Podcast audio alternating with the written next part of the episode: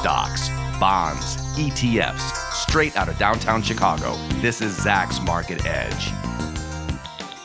Welcome to Zacks Market Edge, the podcast about investing in your life. I'm your host, Tracy Ryniec, and this week I'm going solo to talk about the energy stocks, specifically the bigger oil companies. I'm getting a lot of tweets asking if, you know, people should be buying big cap energy. And I know it's a hated sector, so it's kind of interesting that I am getting tweets about it, but people like to kind of snoop around into some of these hated sectors to see if they can get any kind of value, right? Well, in November, a lot of people were apparently snooping around in the energy stocks because they had one of their best months of the year. It ranked high up there, not in all time levels like a lot of the other sectors had, because April of 2020, off those March coronavirus lows, was when there was a huge rebound in the energy stocks. If you remember, um, some of you got lucky and you were trading in the energy shares then and you made a lot of profit and got out, right? Well, this month of November, this rally was similar, not quite as good as the April 2020, but very similar depending on which position you were in. So, for example, Chevron rose 25% in the month. And because big oil didn't really rebound that great in April, um, Chevron, that was their best month since 1980. And that's when the oil embargo was going on, and everyone was buying all the oil stocks back in 1980. So that's pretty crazy that in one month, you know, Chevron rose the most that it, it has in literally decades. So, right now, a lot is going on in the energy sector. So, OPEC is actually meeting right now here at the start of December to discuss extending its 2020 production cuts. You never know what's going to happen in the OPEC meetings. There's always these quiet discussions behind the scenes, uh, but no one thinks that they won't be extended in some capacity. So it would be a little shocking if they were not extended because demand is still really challenged here. So the OPEC cuts are still needed, but we'll see on that. And that's going to impact energy, you know, the oil prices, depending on what they decide. But WTI cr- crude has retaken $45 a barrel. And that's a key uh, point, a, a, key level, so to speak, because uh, once it re- retakes the 45, usually 50 isn't that far behind, but we'll see if it can hold it here. But just being above 40 is helpful for all the U.S. energy uh, drillers because at least they're they're basically treading water with it over 40, and the losses aren't quite as bad. So if you can get it 45 to 50, that's more of the bullish scenario and that may not happen until 2021.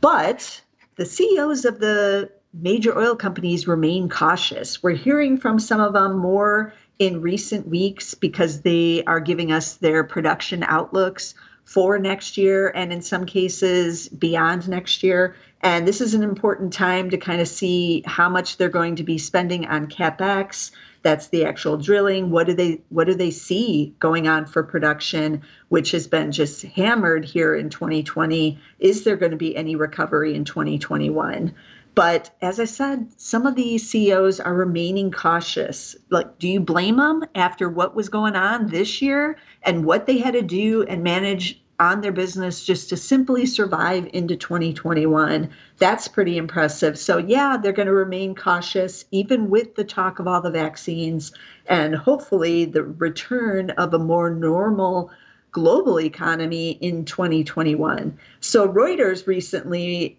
had an oil and gas conference. And they reported that the Pioneer Natural Resources CEO, Scott Sheffield, said that demand wouldn't recover to pre pandemic levels until 2022 or early 2023. So that's still a ways off. That's not, I'm not hearing any 2021 in there. And he also said that the US producers will still need help from OPEC, and they're still going to need those OPEC cuts. Now, whether or not OPEC wants to help out the U.S. consumers is a, you know, the producers are is a whole other scenario there. But uh, they have cut three to five million barrels over at OPEC, and so the U.S. is still looking for those cuts to hold. Now, Pioneer is one of those that did announce what they're doing with production for 2021. They're seeing growth of 0% to 5%. So basically, almost no growth in actual production, but maybe a little bit in the second half of the year if things pick up.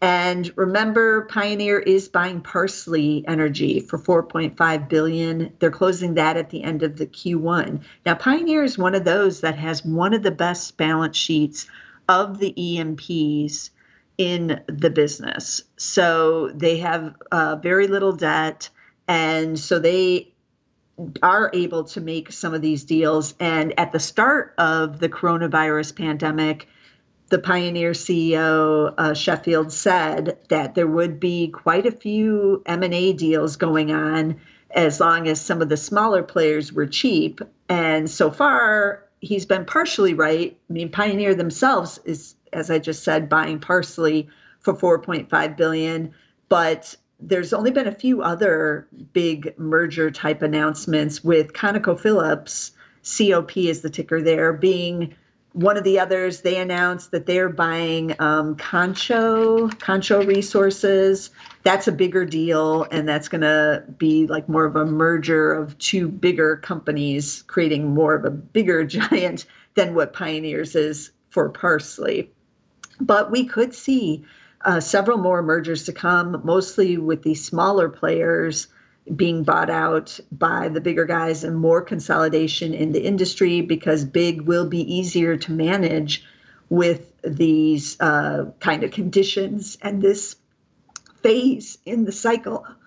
Um, that being said, the big players are feeling the squeeze as well. So Exxon, according to the Wall Street Journal, just uh, announced that they are slashing what they're doing on capex for next year. They're only going to do 19 billion for capex in 2021. They were expected to do much more. And then further out from 2022 to 2025, they're now saying 20 to 25 billion when they had expected to spend 30 billion a year on capex for those years. And they're going to be cutting more of their workforce. 15% of the global workforce includes contract and full time employees, according to the journal. And they also cut their future oil price target by 11% to 17% for the next decade.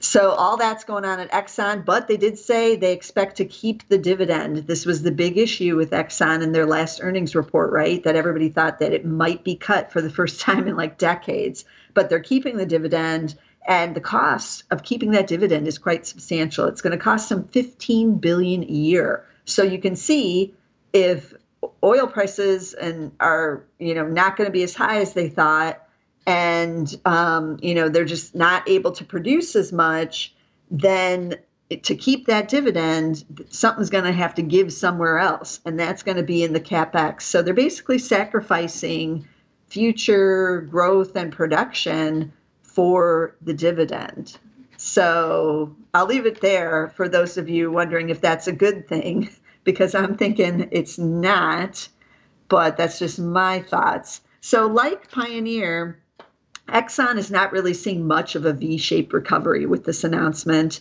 That's not a surprise because it is going to be slow to ramp up energy demand again, even when we have the vaccines. It is going to take probably, as the Pioneer CEO has said, well into 2022 and he said maybe even the beginning of 2023 so essentially that's two years from now.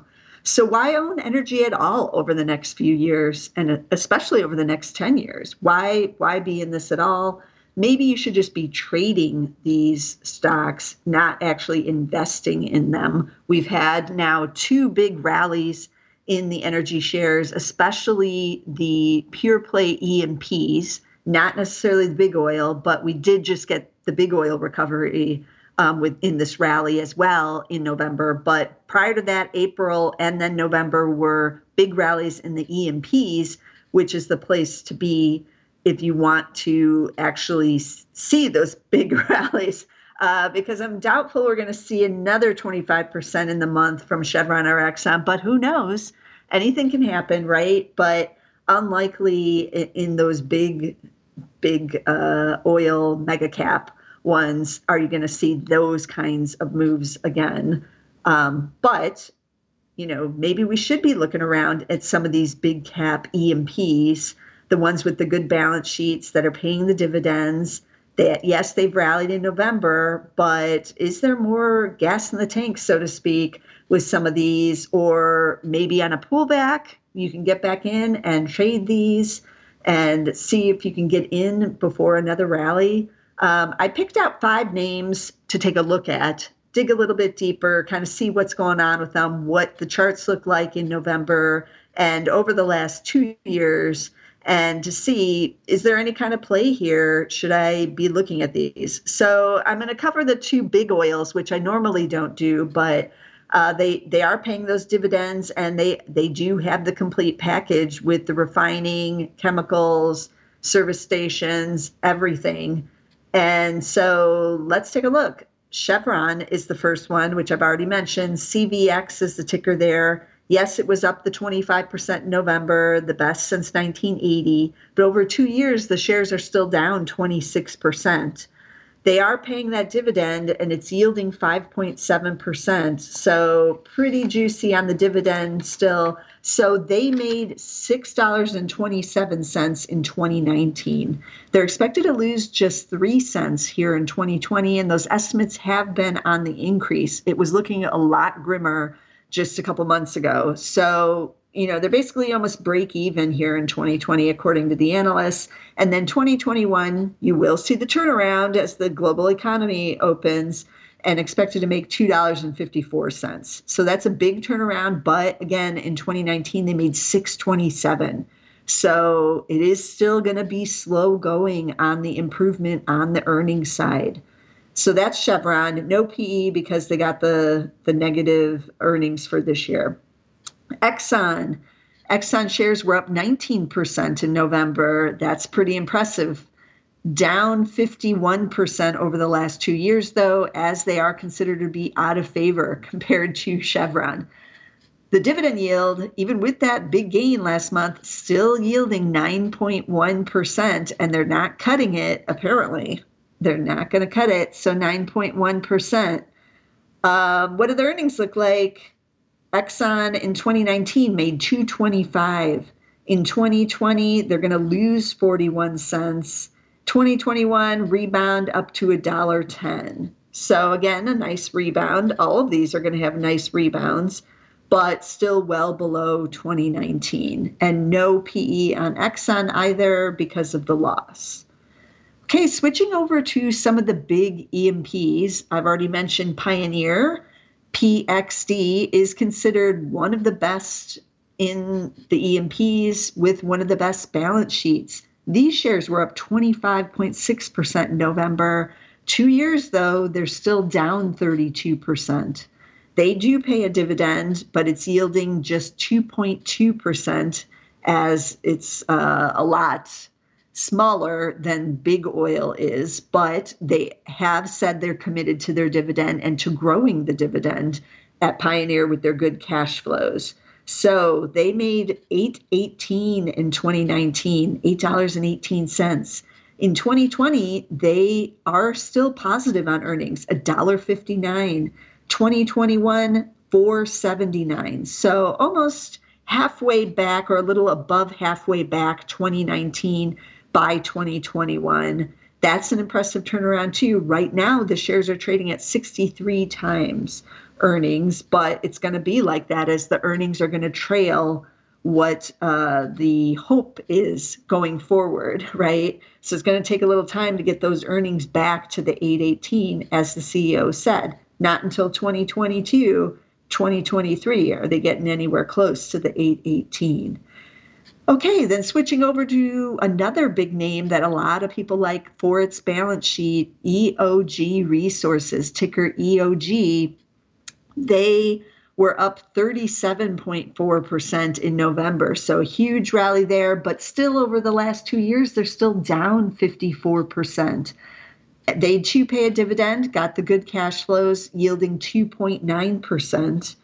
And they are a little more bullish than some of the others I've seen. Um, they see a minimum of a 30% return with oil at 40 bucks and nat gas at 250.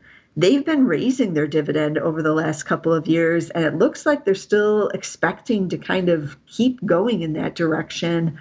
And they're big in Texas, all over Texas EOG. So this is really, you know, return on um, drilling in the Permian and, you know, Eagle Ford, all those areas in Texas. EOG, what do those earnings look like? So 2019, 498, 2020 also positive, $1.04, 2021, 211. So doubling it up into 2021. Forward PE is 45, but like Pioneer, that's going to be high as those earnings are, uh, you know, on the increase here. And then wrapping it up with the fifth stock, I went with uh, ConocoPhillips this time. And ConocoPhillips ticker COP, in November, they were up 38.8%. Two year, though, down 39.9. They too pay the dividend, yielding 4.4%. They are acquiring Concho Resources, like I said, that was announced in October. That's the ticker CXO. But when they combined, they're predicting 60 billion in enterprise value for the company and they'll see 500 million in synergies. That's expected to close in the first quarter of 2021. Similar to Parsley, also expected to close with Pioneer in the first quarter of next year. Now, Conoco mainly is in the lower 48, and this deal will give them further exposure in the lower 48, plus the Montney. Is that how you pronounce it? Montney in Canada and um, they're going to expand the Permian with this deal, and also uh, really expand in Eagle Ford and Bakken. So just overall expansion is the name of the game. Getting bigger is the name of the game, and this is uh, mostly North American drilling. So what do those earnings look like in 2019? They made 359. 2020 they are going to take a loss of 91 cents. But in 2021 back in the green with 55 cents. No PE because they got the loss this year. But um, all of these companies, as I said, seeing the big rebounds into 2021, that's expected. That's maybe what we're getting the November rally about. We get those vaccines. Everybody knows, hey, there's going to be oil demand because we've got vaccines now and the economy is going to uh, open up. We're going to see the return of travel and conventions and uh, you know business meetings and there's going to be more people driving and flying and all of that into 21 and certainly 22 so what do you do as a, an investor or a trader here? They've had the big uh, bullish bounce here in november and now we're in december. Do you wait for a pullback to get into these shares?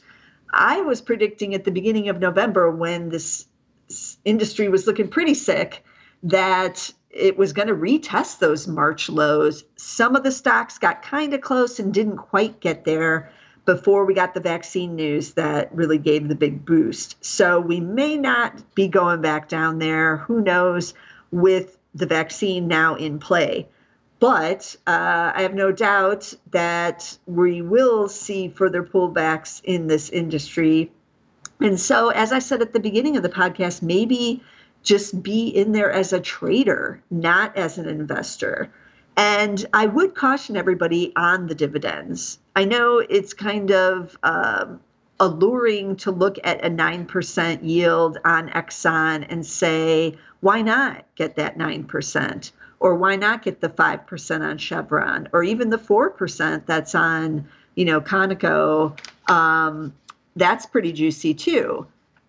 Uh, but as we've seen, when just giving the two year outlook for the shares, the shares can remain depressed for far longer than you think. And then you're sitting there just getting the four, five, or even 9% when your, but, your money could be doing better somewhere else. So they're paying the dividends to keep you in, in the stock, to keep you uh, patient so that you don't sell and get out but think about where else you can actually make growth or what other industry is not going to need two to 10 years to come back to full fruition if it ever comes back to full fruition. And think of uh, a good example in the tech area is IBM. for years they were paying that dividend people were getting in it had low growth but you thought oh i'm getting this dividend who cares so much about the low growth? Well after 10 years of you know not going anywhere yeah you got the dividend but you could have been buying the rest of tech at that point or just about anything else versus the IBM they're still looking for growth there. So keep in mind not to buy only for the dividend, even though I know some of you are looking for income, try to find the dividend payers that also have some growth and are, you know, going to rebound maybe a little quicker here um, versus energy. So the Pioneer CEO has been around a long time, and he does give quite a few interviews, and he knows what he's talking about when he says that it's going to take a couple years for the industry to rebound. And from what I've been seeing on insider buying at a lot of the energy E&Ps in particular, there's some buying going on with some of the small guys, but a lot of people are on the sidelines, a lot of the insiders. So they know their industry. And yeah, we're going to get some spurts in the industry like we saw in April and now in November in the shares. We're going to get these rallies that's why I feel like trading the sector or the industry is better than actually investing in it. But if you are going to invest, stay with the bigger E&Ps and big, uh, the big oils. You're going to get dividend. You're going to get some stability. When there are sell-offs, they probably won't be as severe as with the small caps. And uh, they're more likely to survive any more chaos that might happen in 2021 and onward uh, because these are the times that try those that have a lot of debt and those kinds of things. So buy the ones with the strongest balance sheets. I just gave you the names of several of them, and um, hopefully we're through the worst of it but there's still a long way to go. So let me recap those stocks again. So we had Chevron, CVX, Exxon, XOM, Pioneer, PXD, EOG Resources, EOG, ConocoPhillips, COP. I do not own any of these in my value investor or in my own personal portfolios. Um, I do own uh, a couple smaller um, E&Ps but those were left over from going into the pandemic. And um, I've been mainly trading those now, waiting um, to, you know, get out of the sector completely. Um, I've been watching it for possible additions to my value investor portfolio here at Zacks. We've owned energy off and on throughout the last couple of years, but I still feel it's not a long term investment plan right now. And it's much more of a short term trading plan. So if I see any on the insider side, I may be getting in over there, but not on my long term portfolio, which the value investor is. We hold for several years in there. And so I'm out of energy other than um, alternative energy in the value investor portfolio. So keep that in mind. But you want to be sure to subscribe to the Market Edge so you don't miss a single episode. All the end of the year episodes are coming up over the next couple of weeks. I'm going to have some great guests on to talk about what do earnings look like coming in here for 2021 what is the possibility of a recession in 2021 or will we see the boom that everyone is expecting I, I, don't know. So I'm having some guests on to discuss all the alternatives and what stocks we all need to be in for 2021. And um, I I'm not sure. Maybe they'll say some might be energy, but we'll see. So you want to subscribe. Make sure you subscribe on SoundCloud. I know many of you are over there. We're also on Apple Podcasts and we're on Spotify as standalone shows on all three of those platforms. So be sure to get us somewhere, and I'll see you again next week with some more stocks. This material is being provided for informational purposes only, and nothing herein constitutes investment, legal, accounting, or tax advice, or a recommendation to buy, sell, or hold a security. Do not act or rely upon the information and advice given in this podcast without seeking the services of competent and professional legal, tax, or accounting counsel. Publication and distribution of this podcast is not intended to create, and the information contained herein does not constitute an attorney client relationship. No recommendation or advice is being given as to whether any investment or strategy is suitable for a particular investor. It should not be assumed that any investments in securities, companies, sectors, or markets identified and described were or will be profitable. All information is current as of the date herein and is subject to change without notice. Any views or opinions expressed may not reflect those of Zacks Investment Research as a whole.